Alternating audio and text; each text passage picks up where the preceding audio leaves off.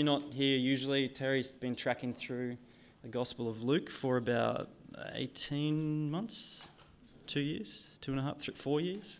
Um, it's good, verse by verse. There's no other way. Um, so we're going to take a bit of a break from Luke for at least today, and we'll be flicking over to Matthew's Gospel, and we're going to be studying this idea of forgiveness and what Jesus has to say on the topic. I think forgiveness is one of the most critical aspects of the Christian life, and yet I also think it's one of the most difficult aspects of the Christian life. It's the most critical because I think if you could reduce Christianity down to just one word, I think forgiveness just about sums it up, doesn't it? With uh, our vertical forgiveness with God and our horizontal forgiveness with each other. But it's also one of the most difficult because, just as C.S. Lewis wrote in Mere Christianity, everyone says forgiveness is a lovely idea until they have something to forgive. And then to mention the idea at all is to be greeted with howls of anger. I don't know about you, but I can completely share in his sentiment there. You see, it's one thing to talk about forgiveness, but it's something quite different to actually forgive.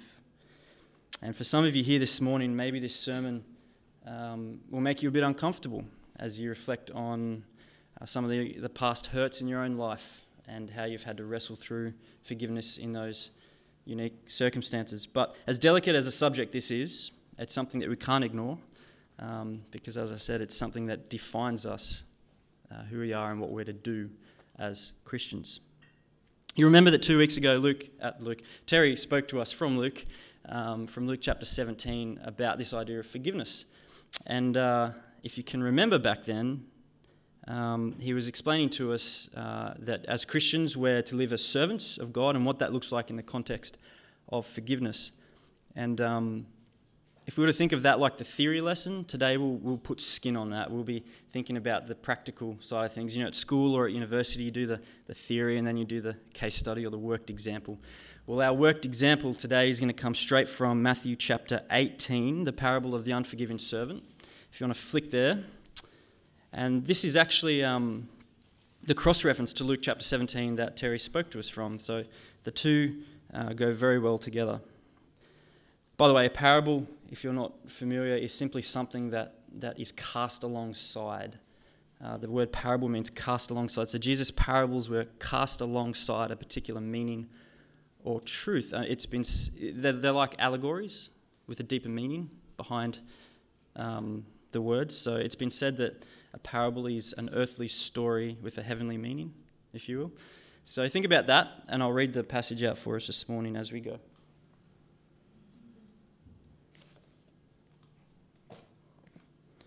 Matthew 18, 21 to 35. Peter came to him and said, Lord, how often shall my brother sin against me and I forgive him? Up to seven times? Jesus said to him, I do not say to you up to seven times, but up to seventy times seven. Therefore, the kingdom of heaven is like a certain king who wanted to settle his accounts with his servants. And when he had begun to settle his accounts, one was brought to him who owed him 10,000 talents. But as he was not able to pay, his master commanded that he be sold with his wife and children and all he had, and the payment be made. The servant therefore fell down before him, saying, Master, have patience with me, and I will pay you all. Then the master of that servant was moved with compassion, released him, and forgave him the debt. But that servant went out and found one of his fellow servants who owed him a hundred denarii and laid hands on him and took him by the throat, saying, Pay me what you owe. So his fellow servant fell down at his feet and begged him, saying, Have patience with me, and I will pay you all. And he would not. But he went and threw himself into prison till he should threw him into prison till he should pay the debt. So when his fellow servants saw what he had done, they were grieved and came and told their master all that had been done. Then his master, after he had called him, said to him, You wicked servant, I forgave all that debt because you begged me. Should you not also have compassion on your fellow servant just as I had pity on you? And his master was angry and delivered him over to the torturers until he should pay all that was due him. So my heavenly Father also will do to each of you if from your heart does not forgive his brother his trespasses. It's a pretty solemn warning. Uh, if you're taking notes this morning, um, I've split today's talk up into three sections. The first section is the command to forgive, that's verse 21 to 22. The second section is the reason to forgive, that's looking from verses 23 to 30. And thirdly, the failure to forgive, that's 31 to 35. So the command to forgive, the reason to forgive, and the failure to forgive. We'll look at these in turn. Firstly, the command to forgive, verses 21 and 22. Picture yourself for a moment. Uh, you're in the fishing village of Capernaum on the northern end of the Galilean Sea. You're out of the midday heat, away from the flies and the sticky sand, and you're reclining in uh, the Apostle Peter's house um, with your friends, the disciples, and you're sitting around in his living room there listening to Jesus teach to you all about childlikeness for believers. In fact, just as Jesus is talking to you about childlikeness, uh, there's a little child there sitting to the side who's intently listening. And Jesus invites that little child to come up the front, and he uses that child as a dynamic illustration of the point he's making about the importance of childlikeness in the faith of a believer. That's in Matthew 18, verse 2. And so the little child's up there all excited, and, and Jesus explains what he wants, um, the message that he's teaching through this little child. And as he goes on to explain what childlikeness looks like, he, he breaks it down into a few points. Matthew 18:3, we are to enter the kingdom like little children. Verse 6, we are to be protected like little children. Verse 10, we are to be cared for like little children. Verse 15, we are to be disciplined like little children. And finally, our passage today, we are to be we are forgiven and we are to forgive like little children. That's the context here, this context of childlikeness that our passage is found in this morning. So, to illustrate what this might mean, um, let me give you a little story. My, most of you know that Julie, my wife, and I, we um, recently purchased our first home and we spent a lot of time and effort putting new furniture into that house. And uh, took us a couple of months by the time we were done. And we'd finally put the last bit of furniture in, and we were pretty happy with ourselves because it was a big job done. And uh, my parents came to visit for the weekend, and they brought up my little two year old nephew, Connor, because I was babysitting him for the weekend. And uh, everything was going great. We're having a really good weekend. And then within the final half hour of, of their departure, um, I'm in the lounge room there and I hear this scraping noise. And I turn around and in like slow motion 1080p DVD quality, uh, Blu ray quality, I see forever etched in my memory my little gorgeous two year old nephew with his big bug eyes and smile on his face, gouging out a groove in our brand new teak, freshly polished, overly priced yet dearly loved entertainment unit. And as I see it, had this, this, this little aeroplane had this steel hook on the top to hang, and it was upside down, right across. And I saw this, and after you know freaking out, I ran off and had a bit of a sulk to Julie in the she was in the bedroom. And I said, "We're gonna have to go spend hundreds of dollars now to get our TV unit fixed, because Connor's just destroyed the whole thing." And Julie looked at me with those, you know, don't be ridiculous eyes, and um, and she did what every lovely Christian wife does. She quoted scripture at me. And she said, David, moth and rust destroy. You know, Matthew 6.20, store up for yourself treasure in heaven where moth and baby Connor can't destroy. And so I just, you know, checkmate. You can't really, can't really contend with that, the word of God. But anyway, um, I don't hold any of that against little Connor. I, I'm proud to say I'm not sitting here still bitter or angry about little Connor's episode with his toy aircraft. Why? Because there is a sense in which our attitude towards we we understand their ignorance, their inability to know any better.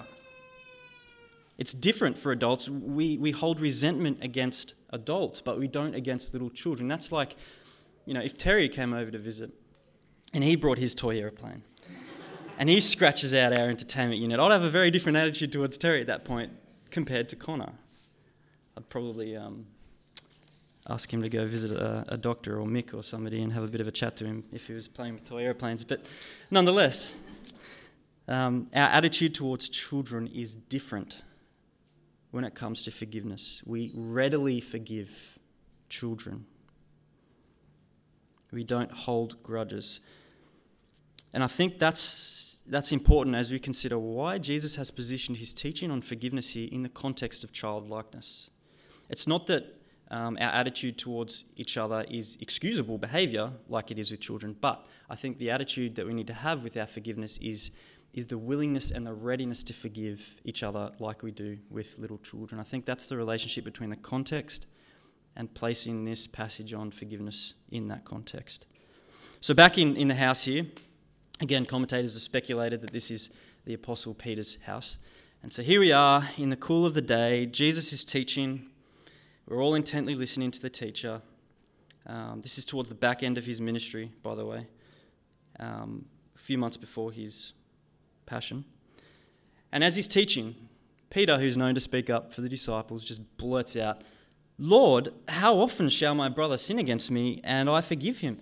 Up to seven times?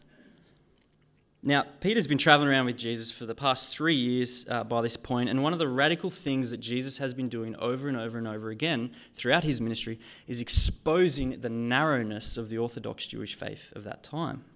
And undoubtedly, this rubbed off onto his disciples because here we have Peter trying to do the same trying to advance beyond the rabbinical teaching of the day that said you only had to forgive someone three times and then you could punish them. That's what the Jews believed. It was a teaching based on Amos uh, chapter 1, where God forgave Israel's enemies three times, but on the fourth, he punished them. This would have been in the minds of, of the disciples as they were listening to Jesus speak about forgiveness. So Peter pipes up out of the crowd and he asks this question about the extent of forgiveness. And his question is really a rhetorical one, isn't it? Because he offers an answer up to seven times. What Peter has done is he's taken the regular Jewish teaching of three, times it by two, six, and then added one for good measure, seven. Three times two equals six, plus one equals seven. The disciples sitting around hearing this would have been like, Did you see what Peter said? No way. He just totally stepped it up a notch. That would have been whispers going through the crowd, like, oh no, did he really go there? Like he did. Oh, wow. So here we are, seven times. Now think about what Peter's saying for a second. Forgiving someone seven times, that is a monumental task. Huge. When, when somebody wrongs you, it might take you a month to get over it, maybe a year, maybe longer and then they do the same thing again and again and again. Seven times is a massive amount to forgive one person when we're talking about forgiveness. So let's not throw Peter under the bus. He had the right idea. He just underestimated a little. Because look here at verse 22. Jesus said to him, I do not say to you up to seven times, but up to 70 times seven. If they were shocked before, they're just speechless now. Their jaws would be to the floor. Let's break down what Jesus has just said. Peter takes a Jewish belief, multiplies it by two, and adds one for good measure. Jesus takes Peter's answer, multiplies it by itself, and then by another 10 for good measure. 490 times, 70 times 7. It's a huge number when we're talking about forgiveness. But before you ask, the point here is not the mathematics.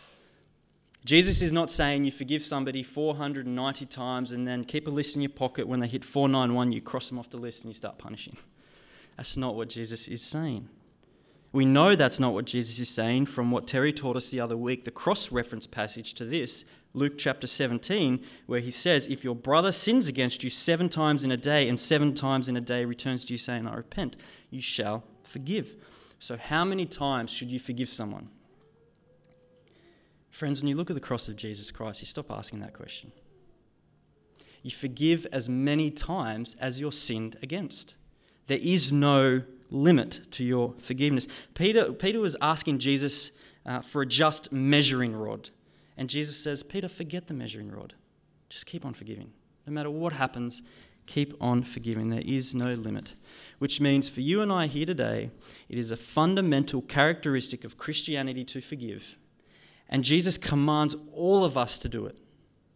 Not just once, but relentlessly, which means refusing to forgive someone, unforgiveness, is actually a sin because it's a direct disobedience to the command of Jesus here to forgive. And you know, unforgiveness, when you think about it, it's really quite ironic, isn't it? Because I'm sinning in my unforgiveness because somebody sinned against me. So I'm sinning because somebody sinned against me, but somehow I feel like my sin is more justified because it came after theirs. How different is that to a child screaming at their parents saying, Yeah, well, he hit me first?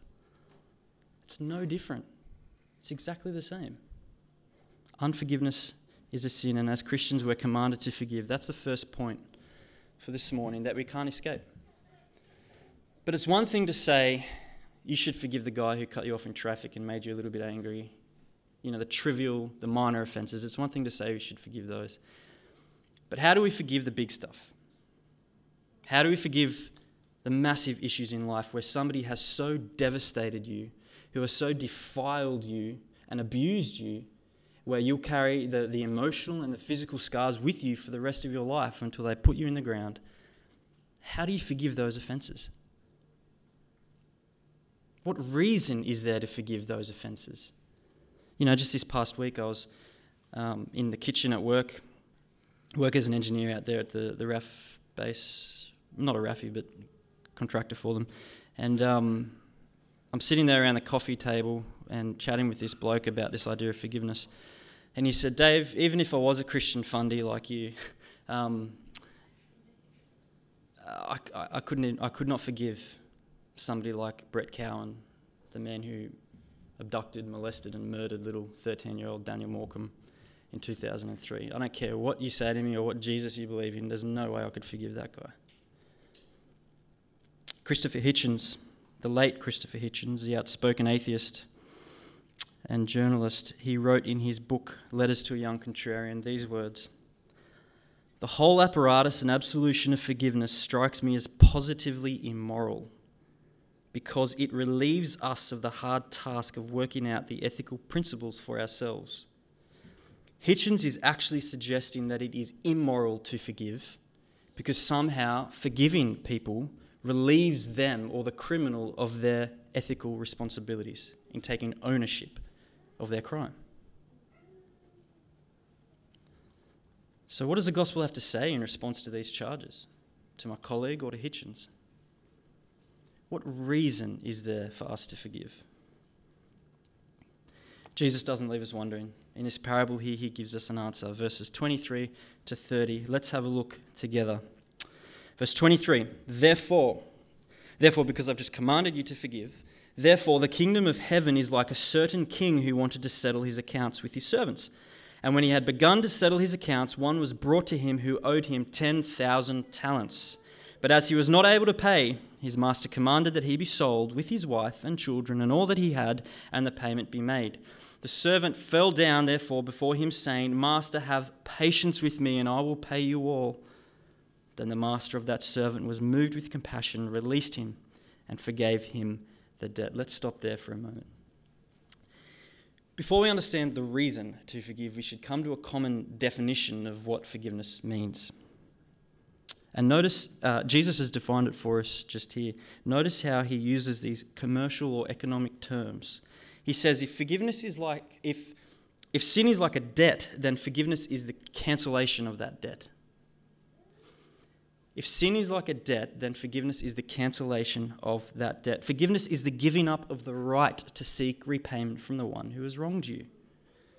That's the definition that Jesus gives us of forgiveness here giving up the right to seek repayment from the one who has wronged you.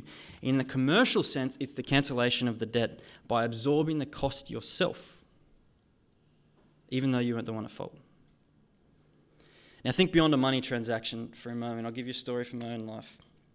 Um, I was a Gunnedah kid, I was born and raised out in the sticks, went to boarding school uh, for year 11 and 12, and in year 11, I made the mistake of challenging the year tw- I was in a boarding house. In, in year 11, I made the, chal- the mistake of challenging the way the year 12s led in the boarding house. And I made a few comments about their leadership capacities. Anyway, this ended up getting back to them. And, uh, and I got given a real hard time by the year 12s for the rest of 2004 when I was in year 11. when they heard heard about me saying that they were just bullies, basically. Now, I never actually experienced bullying up until that point in my life, but um, I can tell you that it affected me so much that when I came to university, I came here with an agenda to never be treated like that again, to be very liked by people, and if anyone didn't like me, I wouldn't cop any flack. I'd just put my shoulders out and, and say, bring it, you know? Not, not to put up with that kind of stuff again. That was my attitude coming into university as I studied engineering. But wouldn't you know it, at college in my second year, 2007, I'm there in the dining hall. I was on staff, you know, I'd made it as far as you can at college. Um, I had my own ensuite. Um, so I'm there in the dining hall, looking after all of these little fresh faces as they came into uh, university for the first time. And a mate of mine comes up and says, um, David, I was just chatting to a mate of yours. He said he knew you from school. And I turn over there and I look, and wouldn't you know, sitting down at the dining room table is one of the big bad boarding school bullies. He'd obviously taken a few years off to have a few gap years, and he was coming into university a bit later than I was. And as soon as I saw him, my jaw just clenched, and I thought, hmm, this is interesting. He's on my turf now. The tables have turned. And from then on, I just wanted to, to make his life miserable. I wanted to, you know, suggest to people, oh, you don't want to be friends with that guy. I wanted to, to kind of, you know, pay back to him what he'd taken from me at university, at, at, at school. So every opportunity I'd have, I'd just I'd look to make a snide remark to people because I was living with unforgiveness. He had taken something from me, and even though it was three years later on, I was still trying to make him pay for what he had done to me. But by contrast to my behavior, Jesus speaks a parable here, and he gives us an alternative response. Look at the example the king between the king and his servant. Verse 24. And when, the, when he had begun to settle his accounts, that's the king, one was brought to him who owed him 10,000 talents. So the king is ordered in his accounts, and one of his servants, um, he finds out, has been stealing his money. Now, 10,000 talents, contextually, is an enormous amount of money, astronomical amount of money back then. It's a gigantic debt. In fact, the word you hear used in the Greek is myriad, which is the highest name given to a number in all of the Greek language. Saying 10,000 is quite literally like saying a zillion dollars today. It's an astronomical amount of money. In fact, the ancient historian Josephus, he writes and records that the entire annual revenue of King Herod for the entire province of Palestine was only 900 talents for 12 months. So, in this parable, the servant owes the king more than 10 times the amount of King Herod's annual revenue. Zillions and zillions and zillions, untold billions, a sum of money that, that no servant in antiquity could ever hope to repay in a lifetime. The king realized this. So, verse 25, as he was not able to pay, his master commanded that he be sold with his wife and children and all that he had, that the payment be made, and attempt to try and recapture just a f- fraction of the cost. The servant therefore fell down before him, saying, Master, have patience with me, and I will pay you all. Having no other options, no collateral, no currency to place for his debt, the servant just begs. I will pay you all. Notice that that the servant never asks for mercy.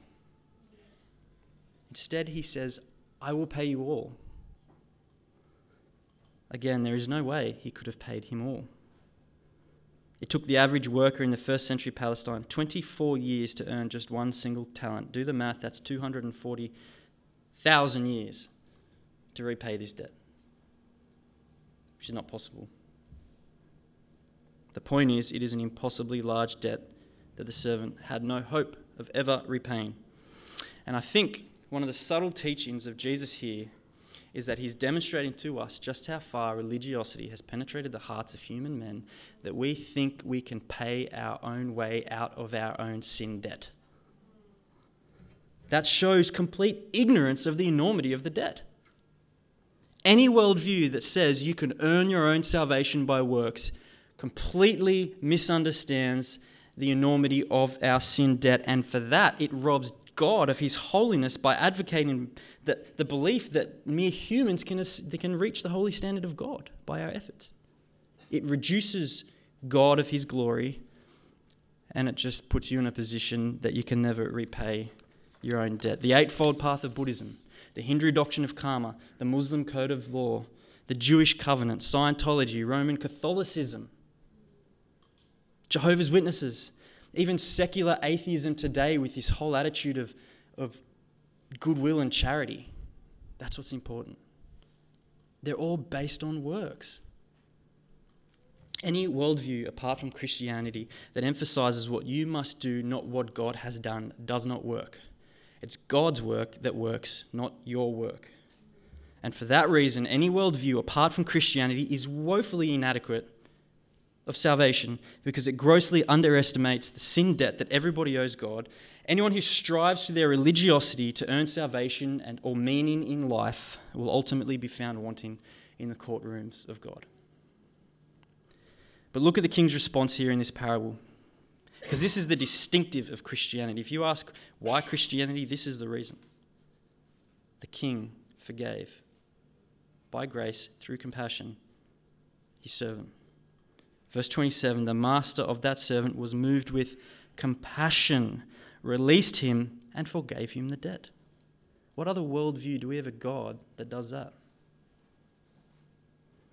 It was his right to seek repayment. He was king after all. It's his right.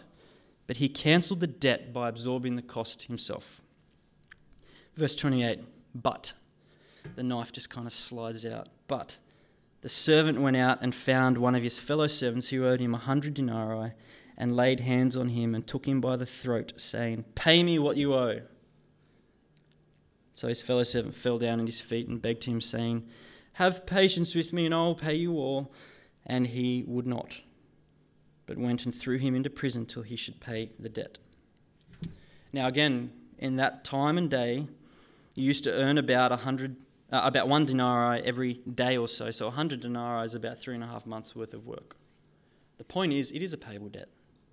This guy could have gone off and worked for the uh, for his master to, to pay back the debt. But instead of being like the king and extending forgiveness, this guy turns around and uh, demands payment. And as the fellow servant's getting choked out, he cries out, exact same words, Have patience with me and I will pay you all. You would have thought that that would have triggered the guy's mind.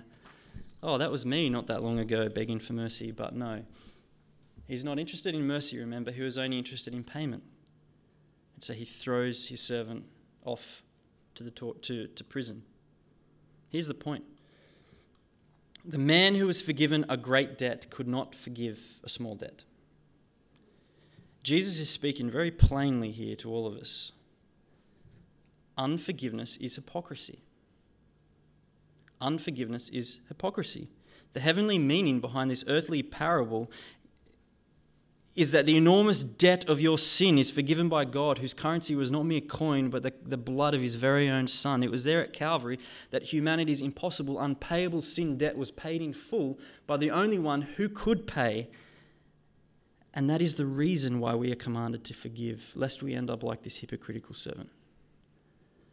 The Apostle Paul wrote, Forgive one another. Why?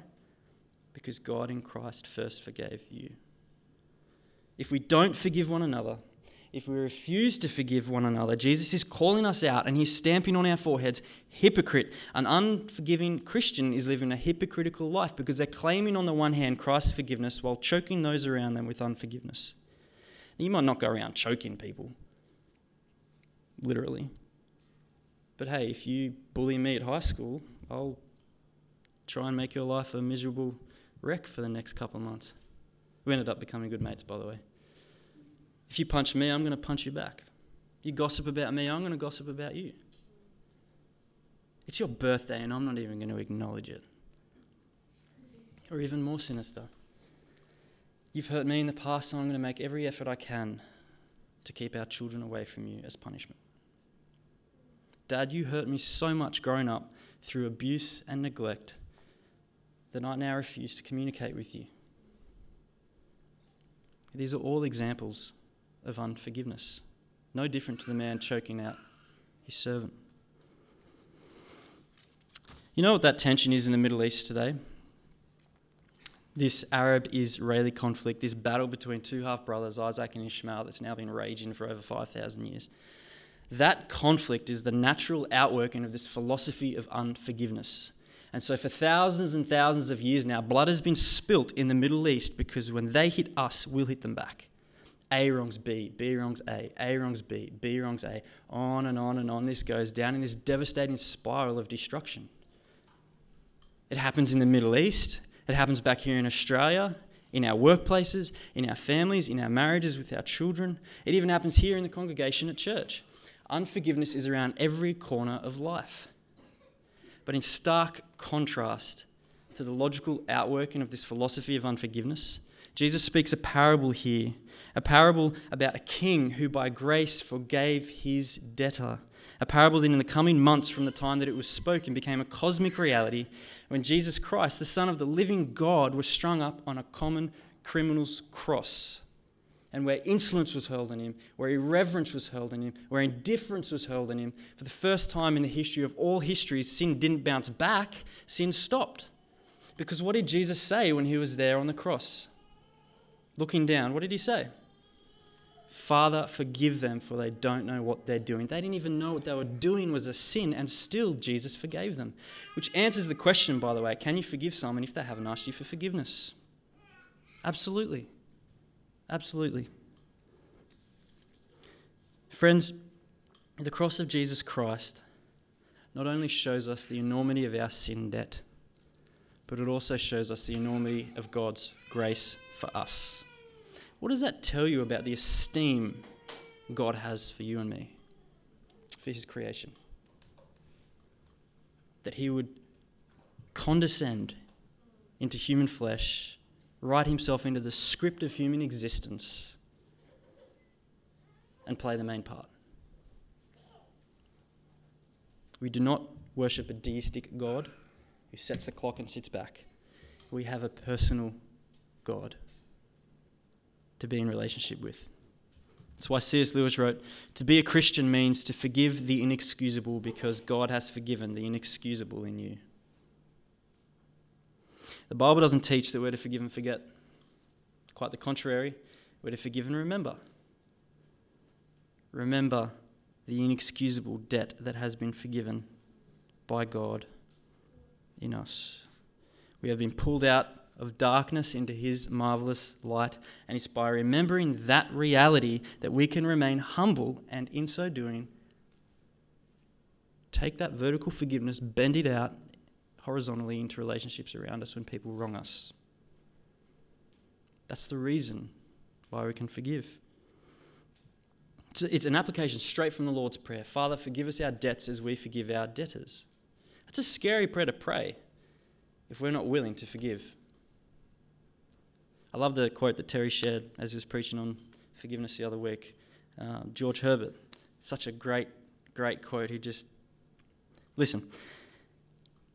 He that cannot forgive others breaks the bridge over which he himself must pass if he would ever reach heaven, for everyone has need to be forgiven. Forgiveness is the very foundation upon which our entire lives are built. How can we not forgive? in light of that reality. So, first, we're commanded to forgive. Secondly, this morning, the reason why we're commanded to forgive is because God in Christ has first forgiven us. And thirdly, this morning, the failure to forgive. Verses 31 to 35. Let's look at the consequences of unforgiveness. I'll read this out. Verse 31.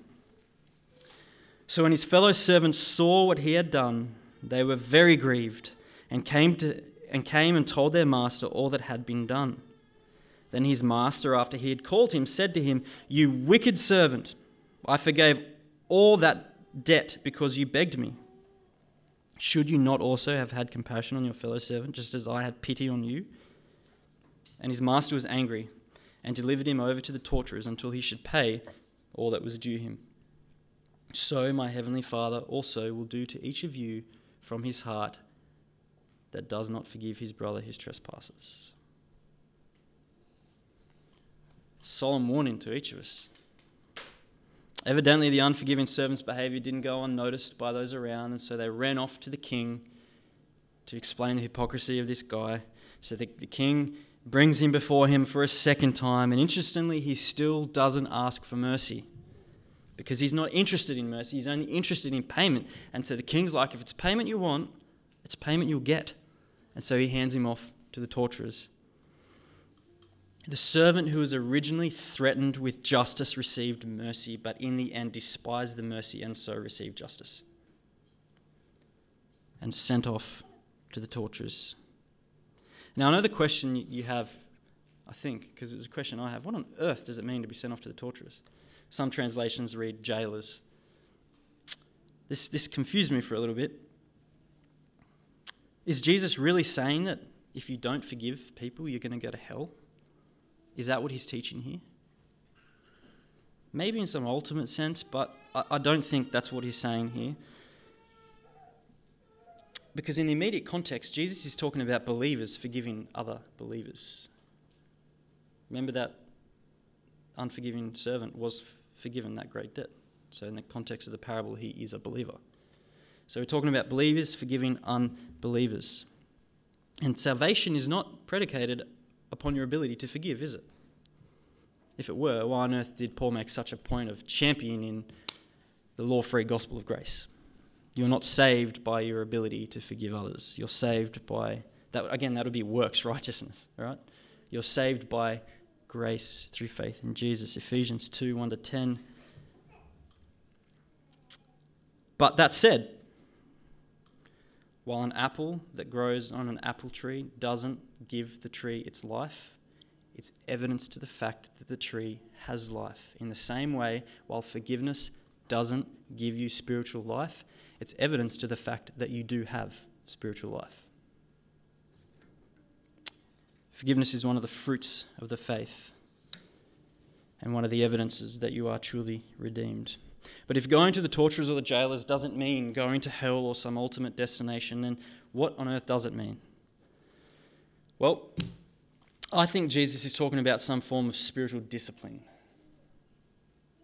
Some form of spiritual discipline. Verse 35 um, applies that to all of us as well, by the way, this spiritual discipline.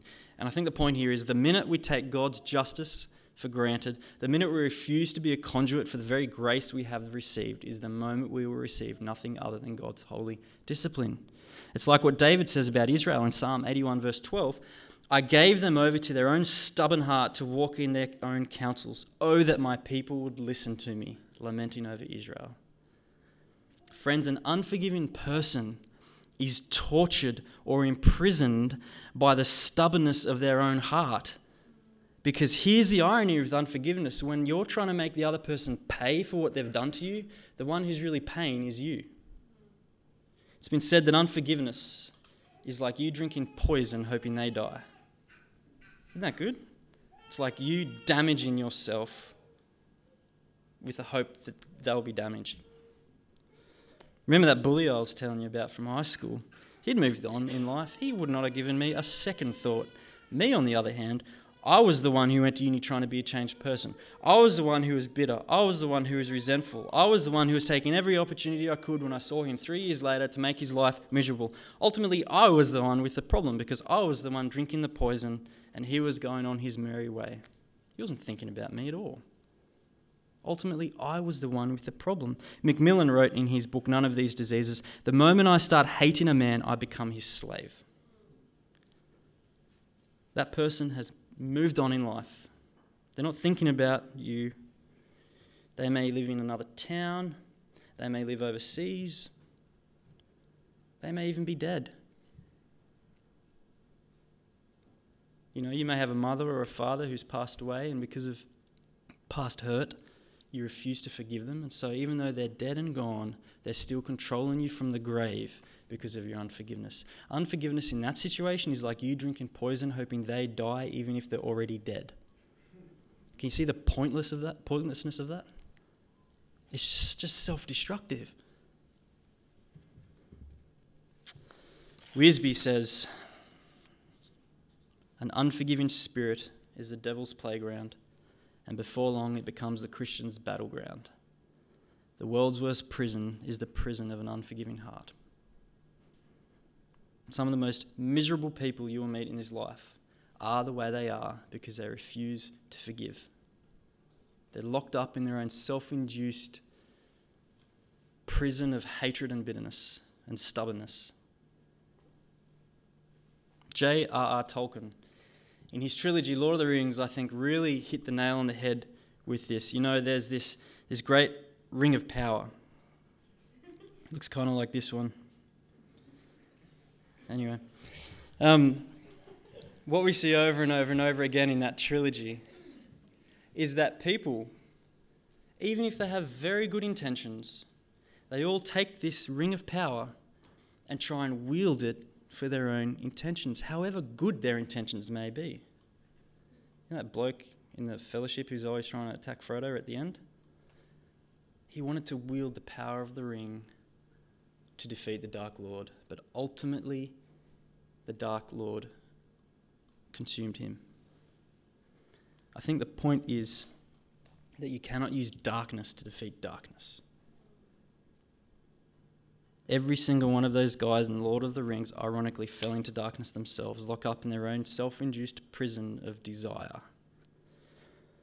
So, whatever pain you've experienced over the years, whatever disappointments, whatever abuse you've experienced, or even those you love like a child, that's, that's often worse.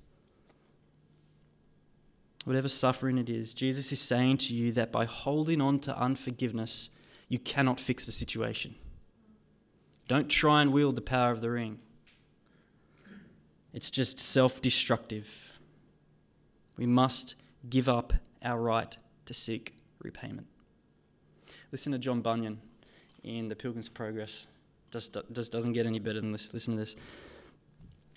Up this way, therefore, did burdened Christian run, but not without great difficulty because of the load on his back. He ran thus till he came at a place somewhat ascending and upon that place stood a cross, and a little below in the bottom a sepulchre. So I saw in my dream that just as Christian came up, with the cross, his burden loosed off his back and fell from his shoulders and began to tumble, and so continued to do till it came to the mouth of the sepulchre where it fell in, and I saw it no more. Then was Christian glad and lightsome, and said with a merry heart, He hath given me rest by his sorrow and life by his death. Then he stood still a while to look and wonder, for it was very surprising to him that the sight of the cross should thus ease him of the burden. He looked, therefore, and looked again, till the springs that were in his head sent the waters down his cheeks, and then said this Thus far did I come laden with my sin, nor could aught the grief, nor could aught ease the grief that I was in. Till I came hither, what a place is this? Must here be the beginning of my bliss? Must here the burden fall from my back? Must here the strings that bound it to me crack? Blessed cross, blessed sepulchre, blessed rather be the man that was put to shame for me. That written by an uneducated man, John Bunyan. And he said it so well place where Christian's burden fell from his back was the blessed cross of Jesus Christ. That's where our burdens need to be laid today. And this isn't an easy thing to do. That's why, uh, again, in Luke 17, Jesus compares forgiveness like trying to move a sycamore tree, the only tree in all of the Middle East with the deepest roots and the hardest roots. It's like we, we have to go there, though. We have to tunnel down to the root of our issue because it's only there that we can deal with the problem. Otherwise, you cut a weed off at the head, it's just going to go right back. That's where we need to go. We need to tunnel down to the root, to the issue of unforgiveness, and the only solution to that is the gospel. But practically speaking, how on earth do we do this? What on earth does this look like on a day to day basis? How do we forgive here are two things. There's more, um, but these are two. These two places are a good place to start, I think. First of all, take your feelings of thoughts and bitterness and hatred or whatever it is, resentment, to the Lord in prayer. You might not want to do that. I, I've had to forgive people, and I did not want to forgive them at all. I didn't even want to pray about it. Pray about not wanting to pray about it. Talk to the Lord. Be candid. Be real. Be honest. You don't need to dress up your prayers with theological jargon. Stormie Omartian, get one of her books. She's, she's got great advice on how to pray. Take it to the Lord in prayer. Be real, be honest, be candid. Ask that the burden would be loosed off your back. Secondly, remind yourself by the truth, of the truth, by looking in the scriptures. And here's a good place to start Romans 12 19. Vengeance is mine, says the Lord, I will repay. That is a promise directly from the Lord to you and to me. God is saying that the justice that you rightly seek, which is a product of you being made in the image of God, by the way, the justice that you rightly seek for what has been done to you, God will avenge for. And He'll do that in one of two ways. From Scripture, we know that if the perpetrator is repentant, if they've placed their faith in Jesus Christ, we know that the sin or the crime that they committed against you will be nailed to the cross with Jesus. If they're not repentant, then we can be rest assured that as Paul says in Romans 2:6, God will pay back to them according to their works. That judgment awaits them on the day of wrath. And you and I cannot improve upon these two ultimate realities. But that's exactly what unforgiveness tries to do. It's the peak of arrogance to think that we can. That's just like saying, Jesus, I know you died on the cross for that person who, who wronged me. I know that they've put their faith in you, but they need your death on the cross plus the silent treatment from me. Jesus, I know that you've promised in your word that you have, you have put eternal judgment down for those who refuse to put their faith in you, but they need that hell plus the punch in the face from me. Do you hear how ridiculous that sounds? You and I cannot improve upon the finished work of Jesus Christ, so why do we bother with unforgiveness? Give the ring to God. Take your unforgiveness, loose the straps at the cross of Christ. And of course, this isn't going to magically make everything all better, nor will it erase the pain or the memories or the heartache or the physical or the emotional scarring that you may carry until you die. But it will liberate you from feeling like a victim. And it will liberate you from the self induced prison of hatred and bitterness and stubbornness and resentment. Really, this is the core of forgiveness and the answer to the objection of Hitchens and my colleague. Because you see, Christians can forgive all sorts of abhorrent atrocities because we realize that forgiveness is not a minimization of the thing that was done.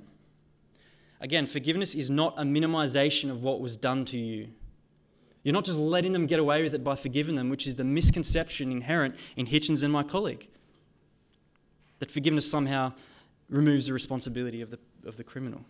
That's not at all what Christianity believes. We're not just letting them get away with it when we forgive them. When you forgive someone, what you are doing is you're recognizing that the crime that was committed against you is ultimately before and against a holy and righteous God. And at the end of the day, it's to Him they're going to have to answer for, not you. Because after all, who are you? Who am I but the people God has created? Brett Cowan will have to one day meet his Maker and answer for what he did to Daniel Morcombe. Yeah, he's suffering consequences today because of what he did. He's in prison. But ultimately, for all of eternity, he's going to have to face God for that. And remember and believe when Jesus says, Vengeance is mine, I will repay. We can't improve upon that. Give it to God. And can I just clear something up as well? We've got to do away with this idea that when you forgive someone, in church or whatever that you just become some sort of passive doormat. Oh, I've forgiven them, so we have to be besties now. You know? This, this, I, this notion of unconditional forgiveness, it doesn't exist in the Bible, yet I've, I've kind of experienced it a bit in church environments. Forgiveness does not necessarily mean reconciliation. That's exactly why Paul says in Romans 12:8, if possible, so far as it depends on you, live peaceably with all. Is reconciliation the preferred state? Absolutely. But it's not necessary. You can forgive someone and they don't even know about it. But you can't reconcile unless there's a two way street. That requires work from both parties. I can be a jerk to you and you can still forgive me because remember, forgiveness is simply giving up of the right to seek repayment from me, the jerk. But reconciliation requires work on my part as well. And if I'm not willing to do that, you can't reconcile. In fact, I'd go so far as to say that forgiveness in some situations might be inappropriate. You know, for example, um, a family where there's abuse. In that situation, I'd say it's completely appropriate for the wife and her children, if the husband is doing the abusing, to leave. Leave the home. Boundaries might need to be set up between two people to stop them from being near each other. An AVO in the case of sexual abuse, for example. If we're here in church and there's a really bad breakup between a boyfriend and a girlfriend and it's causing division and dissension, it's completely appropriate, I think, for one of the parties to leave this and go find another fellowship. Again, I'm not trying to, there's no one solution for any of this, it's so relative to the situation, but I'm just saying that, that forgiveness is not unconditional. Conditions at some point might be necessary, in fact. And in fact, if, condition, if, if, forgiveness was unconditional, what on earth was the whole point of the previous section here in Matthew 18, 15 to 20, that talks about the process of rebuke and correction and addressing sin? There is a process for how we are to deal with sin, which means if somebody here today steals your wallet, you can forgive them, but that doesn't mean you shouldn't go up to them and say, You've taken my wallet, you've wronged me, give me back my wallet. And if they refuse, then you go through that process of Matthew, of Matthew 18, 15 to 20 and seek repentance from them. Forgiveness doesn't mean you just, oh, okay, he's taking my wallet, you know. Next birthday, I'll get a new one. You have every right to say to that person, You have wronged me, and seek repentance from them. The key, though, no matter what the situation is, no matter how serious or trivial like a wallet or serious like abuse in the home. The key is whatever conditions are imposed, they must all come from a heart and an attitude of forgiveness. That's the key that we cannot deny here this morning. They must come from a heart of forgiveness where reconciliation, rebuke, or boundaries, or whatever is required, these must come from a heart of forgiveness. Does that make sense? No matter how we approach our particular situations, we must approach them with forgiveness, lay down our right to seek repayment, give that to God, and approach the situation with grace and compassion, with a heart of forgiveness, lest you end up like the hypocritical servant of Matthew 18. So, firstly, this morning we're commanded to forgive. Secondly, the reason why we're commanded to forgive is because God in Christ has forgiven us. And thirdly, this morning, failing to forgive is self destructive and ultimately a form of blasphemy. I want to finish up this morning by telling you a story that really pulls all the threads of this together. Um, in 2007, my family and I were up in Townsville visiting some family friends, uh, Gladys and Nessa Staines. Some of you are probably familiar with their story. I've got a book here if you're interested in reading it. And I'm sitting there at the table, um, Cracker Jacks in Townsville, about to enjoy this steak. um, and then and Gladys, the mother, uh, has tears in her eyes, and she looks at me and she says, "You'd have been about the same age as my Philip."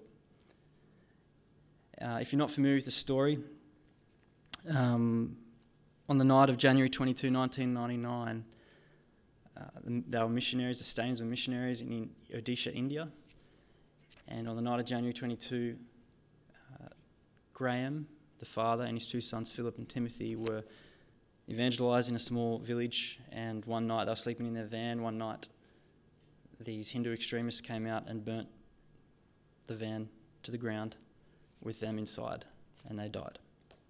And this is their story burnt alive. And um, in response to this tragedy, listen to what Gladys said. When I heard that the family was dead, I told Esther, my daughter, We'll forgive those who killed them, won't we? And she said, Yes, Mummy, we will. Two weeks later, someone approached me at her school and said, I can't understand how you can forgive. My daughter later told me, Mummy, I can't understand how they can't understand how we won't forgive. That was when I understood how deeply the teachings of Christ had penetrated within my daughter. Forgiveness brings healing. It allows the other person a chance to start life afresh. If I have something against you and I forgive you, the bitterness leaves me. It also allows you to accept the forgiveness and move on. Forgiveness liberates both the forgiven and the forgiver. How was I able to forgive? The truth is that I myself am a sinner and I needed Jesus Christ to forgive me. Because I have forgiveness in my own life, it is possible for me to forgive others. I'd also read much about the power of forgiveness. For instance, the church in China had been much persecuted during the earlier regimes, and many had suffered terribly. Even so, many had publicly proclaimed their forgiveness of their tormentors, and this fact has inspired many more to become Christians. The Bible teaches you to forgive. Jesus Christ set the example. When crucified and suffering, he asked God to forgive those who had killed him, for they know not what they do. I have forgiven those who killed my family, but I still have to heal fully. I still have to go through the grieving process for the people whom I love who are not here. I feel their absence deeply. It has affected my sense of physical well being. There is no anger, but a deep sadness. That's powerful. That's powerful. Now, did Gladys forget the sin that was committed against her? No. Did those who murdered her family ask for forgiveness? No. Did she have reconciliation with those who murdered her family? No. Did, did forgiveness magically make everything better for her? No. But despite all of that, did Gladys and Esther still forgive? Yes. Why? Because they understood the command to forgive, the reason to forgive, and the failure to forgive. Friends, if you're holding on to unforgiveness here this morning, don't let another moment pass without taking it to the Lord in prayer. Chat to Terry if you need to, chat to any of the elders. They'll be happy to give you godly counsel and wisdom. Loose your burden at the foot of the cross Forgiveness is the, the thread that holds the Christian fabric of congregation together. And resolving what lies between you will reveal who lies within you. Let's pray. Heavenly Father, we're so thankful to have another day to, to open up your word and to, to be taught about the centrality of the, the gospel that is that